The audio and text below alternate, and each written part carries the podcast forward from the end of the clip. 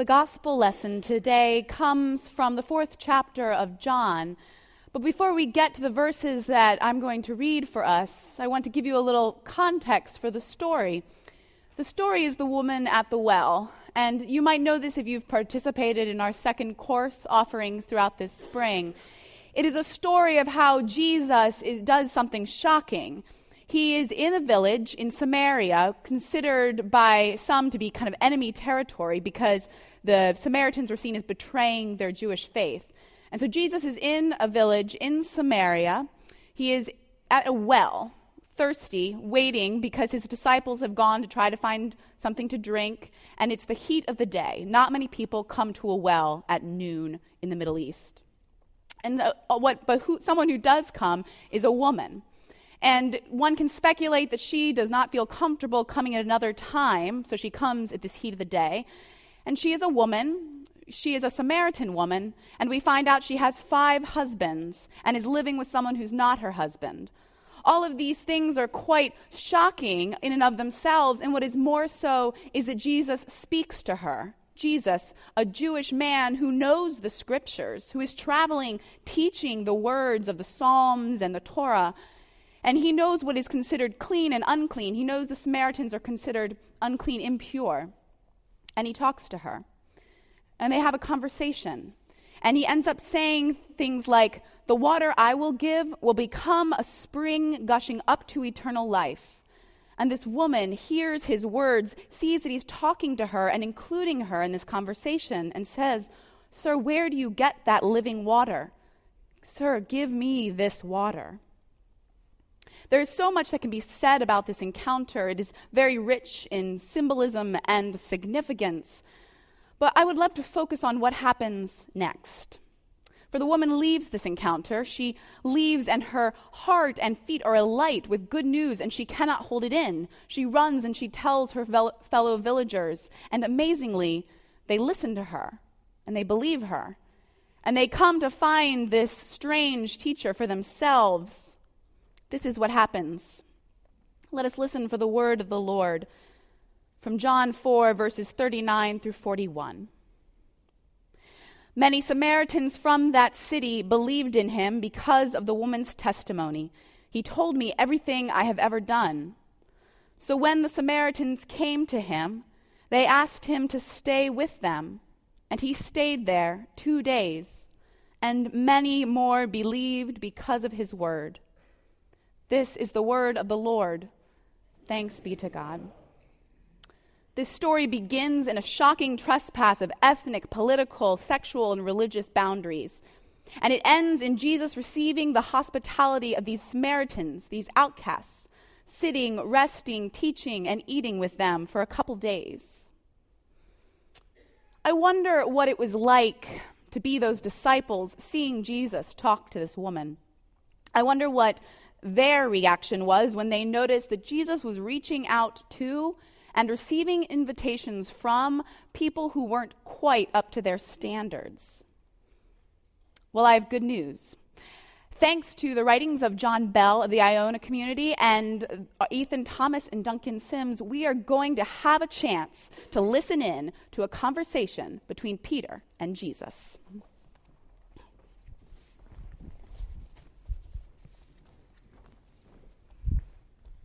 Uh, Jesus? Yes, Peter? Uh, I was just thinking. Is that a new experience, Peter? I was just thinking. I was just thinking about this uh, church. Something bothering you, Peter? Well, I'm just confused. Is it just for Jews? No. Is it just for Gentiles? No. Is it for everybody? Yes. Including women? Of course. Jesus. Yes, Peter? Do you know what you're getting yourself into? Yes. Do you know what you're getting me into? Do you have something against women, Peter? No, I'm married to one. but if they don't know their place in the church, they'll ruin everything. You mean they might ask questions and think you don't know everything? Well, yes. And that would be a new experience? Well, it's not just for women, it's the kind of women. What do you mean, Peter? Are you never afraid you'll get contaminated? From food? Not from food, from people. Oh, you mean the little girl with the measles?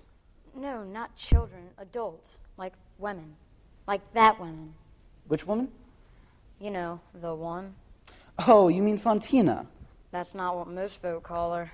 Maybe, but I'm not most folk. Jesus, she has a reputation. Has had five husbands already. They say she's a cursed man eater. Also, she's a Samaritan. And you just talk to her, Jesus, like nothing was wrong with that. You ought to hear what people are saying. I can imagine. I'm hearing what you're saying. So, So? Jesus, you don't know where she's been. You don't know what she believes. Do you always know what you believe, Peter? Come off it, Jesus. You're not making a fool of me. You're making a fool of yourself. So what if I am? What's it to you, Peter? Are you worried about your reputation? Just remember, when I first met you, you were no perfect saint. You swore like a sailor, smelled like fish, and made off color jokes all the time. But I didn't act like she did. No, you acted worse sh- than she did. Valentina knows she's not perfect, but you thought you were wonderful, God's gift to the world. People don't contaminate me because, unlike you, I don't go looking for dirt on them. I go looking for gold. Plenty, plenty of people tell Fontina she's cursed. Plenty of people used to tell Joel that he was unclean when he was a leper and he had fingers missing. Plenty of people still whisper behind Matthew's back that he used to be a dirty tax collector. There's dirt in everyone, Peter. But those who know they, how bad they've been don't need you or me to remind them or to avoid them because they're contaminated. When you look at Fontina, you see a man eater. When I look at her, I see a disciple. And the same with Joel, and the same with Matthew, and the same with you. But what about your reputation? Peter, what about their lives?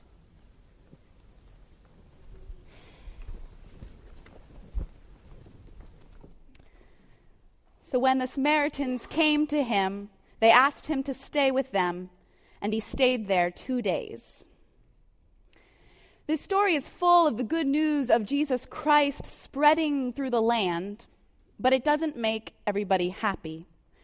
In fact, this is the season of Lent where we remember that Jesus set his ministry down the path of love, which crossed many boundaries and angered many people in power. After all, we are human beings. We like to draw lines and name one side saved and unsaved, clean, unclean, promising, and troubled. We draw tight circles around ourselves and make sure that they include our favorite people, the people who look and sound and think just like us. But when we draw these lines and circles, when we carefully craft barriers and make sure that we are on the inside, we will quickly discover that we've left someone out. We've left out Jesus. I was reminded of this this past week with the death of Fred Phelps, the founder of Westboro Baptist Church in Topeka, Kansas. The Phelps family makes up almost all of Westboro Baptists, and it's hard to even call it a church. This group has made the news over the past decades. You've probably seen a couple of their protests. They've traveled the country and picketed funerals and high schools and all sorts of places. They've held up many signs filled with language of fierce contempt and hate. Their picketing has led to Supreme Court cases. They've been banned from the UK. They've been labeled a hate group by some. Biblical principles of love, hospitality, grace, and trust in God never quite seem to make it onto their signs. And it is striking to the note that when Fred Phelps died last week, four of his nine children were estranged from him. And indeed, there's even ripplings that he had been excommunicated by the elders of Westboro Baptist because they saw him as going soft. He and his daughter, who was taking too much of a leadership role, had spent all their life carefully creating barriers that would hold people out. And now they themselves had been thrown out of their own fortress. This is a sad end to a bitter life. Jesus crosses boundaries, though. No matter high, how high we place our walls and how much we might mock him for trespassing. So now that Fred Phelps has died, I do believe that he is learning, perhaps for the first time, the love and grace of Jesus Christ. And there are other places that we can discover new circles being drawn, circles not defined by hate and prejudice, but by love and compassion. Yesterday, or two days ago, Westboro Baptist picketed again for the first time since Phelps's death, and across the street was a group who held a huge yellow sign that said, We are sorry for your loss. One of the women who held the sign, Megan Coleman, noted that they had been these counter protests for years. The Westboro Baptist Church seemed to bring people out of the woodwork to surround the military funeral or surround the high school or surround the places where people were being protested against. She said, it kind of brings people together. This story can show us that no matter how fiercely, fiercely someone defends the, these circles of hate, it is still possible to draw different circles circles of love, circles of grace. Jesus did not reject the Samaritans. He invites outcasts and sinners alike into the fullness of God's kingdom. Before we even approach him, Jesus is at the well, waiting in the heat of the day, waiting to invite us into a new kingdom. He tells us good news of how we might be renewed by water so abundant and refreshing that it would quench our thirst forever. Jesus meets people where they are. The woman at the well, or perhaps you know the story of the short tax collector who climbs a tree or even a number of not yet discipled fishermen in the sea who are cursing up a storm. Yes, Jesus meets people where they are. But the key thing is that these characters don't meet Jesus, listen to what he has to say, and then let him pass on by. They ask him to stay a while. They invite him to their homes. Zacchaeus lets Jesus come to his home for dinner. After Jesus says, Follow me to the fishermen, the first question they ask is, Where are you staying? The woman at the well runs and tells her Samaritan neighbors, who then come to this strange teacher and ask him to stay with them for a while. And he does, for two whole days. And this is what upsets those enemies and disciples of Jesus. He isn't just giving some good speeches to these unclean people and then getting back on the road. He visits their homes, breaks bread, and rests with them, teaches the scriptures, the Psalms, perhaps ones that we even read today, and he gets to know their families for days. It is very important where Jesus stays and who invites him to stay with them as disciples of this Jesus of Nazareth, it is one thing for us to read the scriptures and marvel at this man. We might even take time to snap a picture or tweet a quote before continuing along our busy way. These are easy to do. It is not so easy to hear Christ's words and ask Him to stay with us for a while. It is not an easy thing to build our days and our whole community life around him. But we can try. In fact, this is what Brian Blount, who worships here and wrote about this passage for a national magazine, wrote about these verses. He says in these last couple verses, Jesus has shown the way that cr- cuts across the boundaries that humans devise. In John 4, for a brief moment, he succeeded. For two days, G- Jews and Samaritans prayed and worshiped together as an undivided people. Where there had been division, there was now community. When we draw tight circles around ourselves, fearing what is outside and declaring that we have it right on the inside, defending our barriers and building our fortress walls high, we risk looking around and realizing that we are the only ones inside and we might see Jesus on the other side, watching us, waiting for us, hand extended outward, asking us to step out and drink fully from the abundant water of eternal life, rather than just sipping anxiously through our own little straw. We are invited to step out of our fear and into Christ's love, to leave behind our lines of judgment and to step into relationship with God's grace. This is the good news that has changed lives. This is the good news that makes us invite Christ to stay a while. Please. You might have read articles about the decline of denominations. There's been a lot of ink spilt over that lately. For indeed, a lot has changed from 50 or 100 years ago. Many churches are older and smaller than they were then. However, we can fixate so much on loss of numbers in the last 100 or 200 years that we forget to notice what has actually been happening for millennia. Worshipping communities have always shrunk and grown across the generations. And in our fear, we can ignore that the God of the ages, whose almighty hand we sang about today, is always doing something new in the midst of our lives.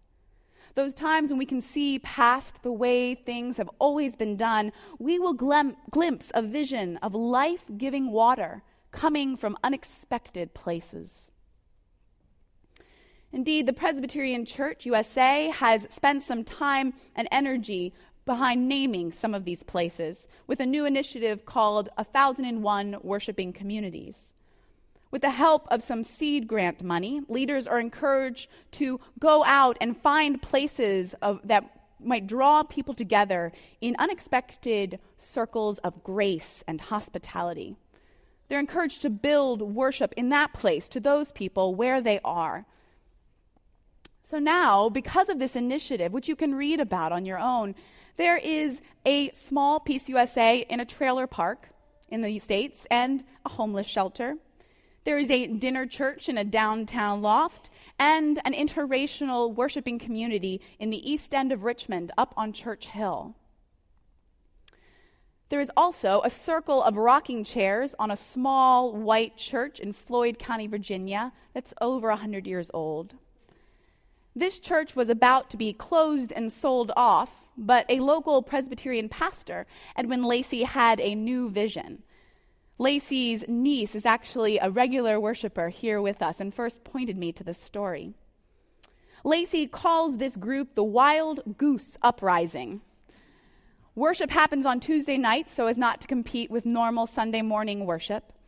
But this worship includes banjos, Appalachian music, and communion wine out of mason jars. Lacey has had several interviews about his vision of church, and he says traditional Appalachian music will be integral to everything we do. I want to celebrate the love of the land, the camaraderie, the music, arts and crafts, and the community of willingness to help each other. I lead from the rocking chair. Many people are wounded from the church but are still Christians. I'm trying to reach out to these people. I believe in embracing the quest, embracing the mystery. I'm not preaching answers, I'm preaching questions. He describes the worship service as greeting God with a mixture of prayer, liturgy, scripture, a brief reflection and conversation around the scripture, and music. And when he was asked why wild goose, he responded this way that in the Celtic tradition, the wild goose is the symbol of the Holy Spirit because they believed it was a better representation than a dove. A goose is free, strong, humorous, and, well, wild. A wild goose will also sneak up behind and bite you in the seat of your breeches. An apt metaphor for how the Holy Spirit often works in our lives. People don't like being bit in the britches by the Holy Spirit. People don't like Jesus talking to Samaritans and lepers, prostitutes and Pharisees. Those in power don't like being told that God's love is more powerful than they are. It is easier to create barriers that divide and condemn rather than draw circles that unite and include. But in the scriptures, we see over and over again that Jesus comes into the world, reaching out when others recoil, healing what others fear, loving what others spit upon. And he knows where this is going to lead him. Like the woman at the well, we have many questions for this Jesus of Nazareth. Like Peter, we might get annoyed by his response and where he chooses to stay at times. Like so many characters throughout the scriptures, we must learn to ask, ask this Messiah, Will you stay a while? And like Jesus, we must practice drawing our circles of communities in ways that build grace, love, and joy. Sometimes it looks like the shouts of a woman who is heard and believed by her fellow villagers. And sometimes it looks like a circle of rocking chairs with banjos sending greetings to God through the mountain air. So, friends, Christ is waiting at the well. What are we going to do now? Let us pray. God, you come amongst us even when we don't expect you to show up, and you walk with us, inviting us into new kingdoms of love and grace. May we invite you into our lives. Amen.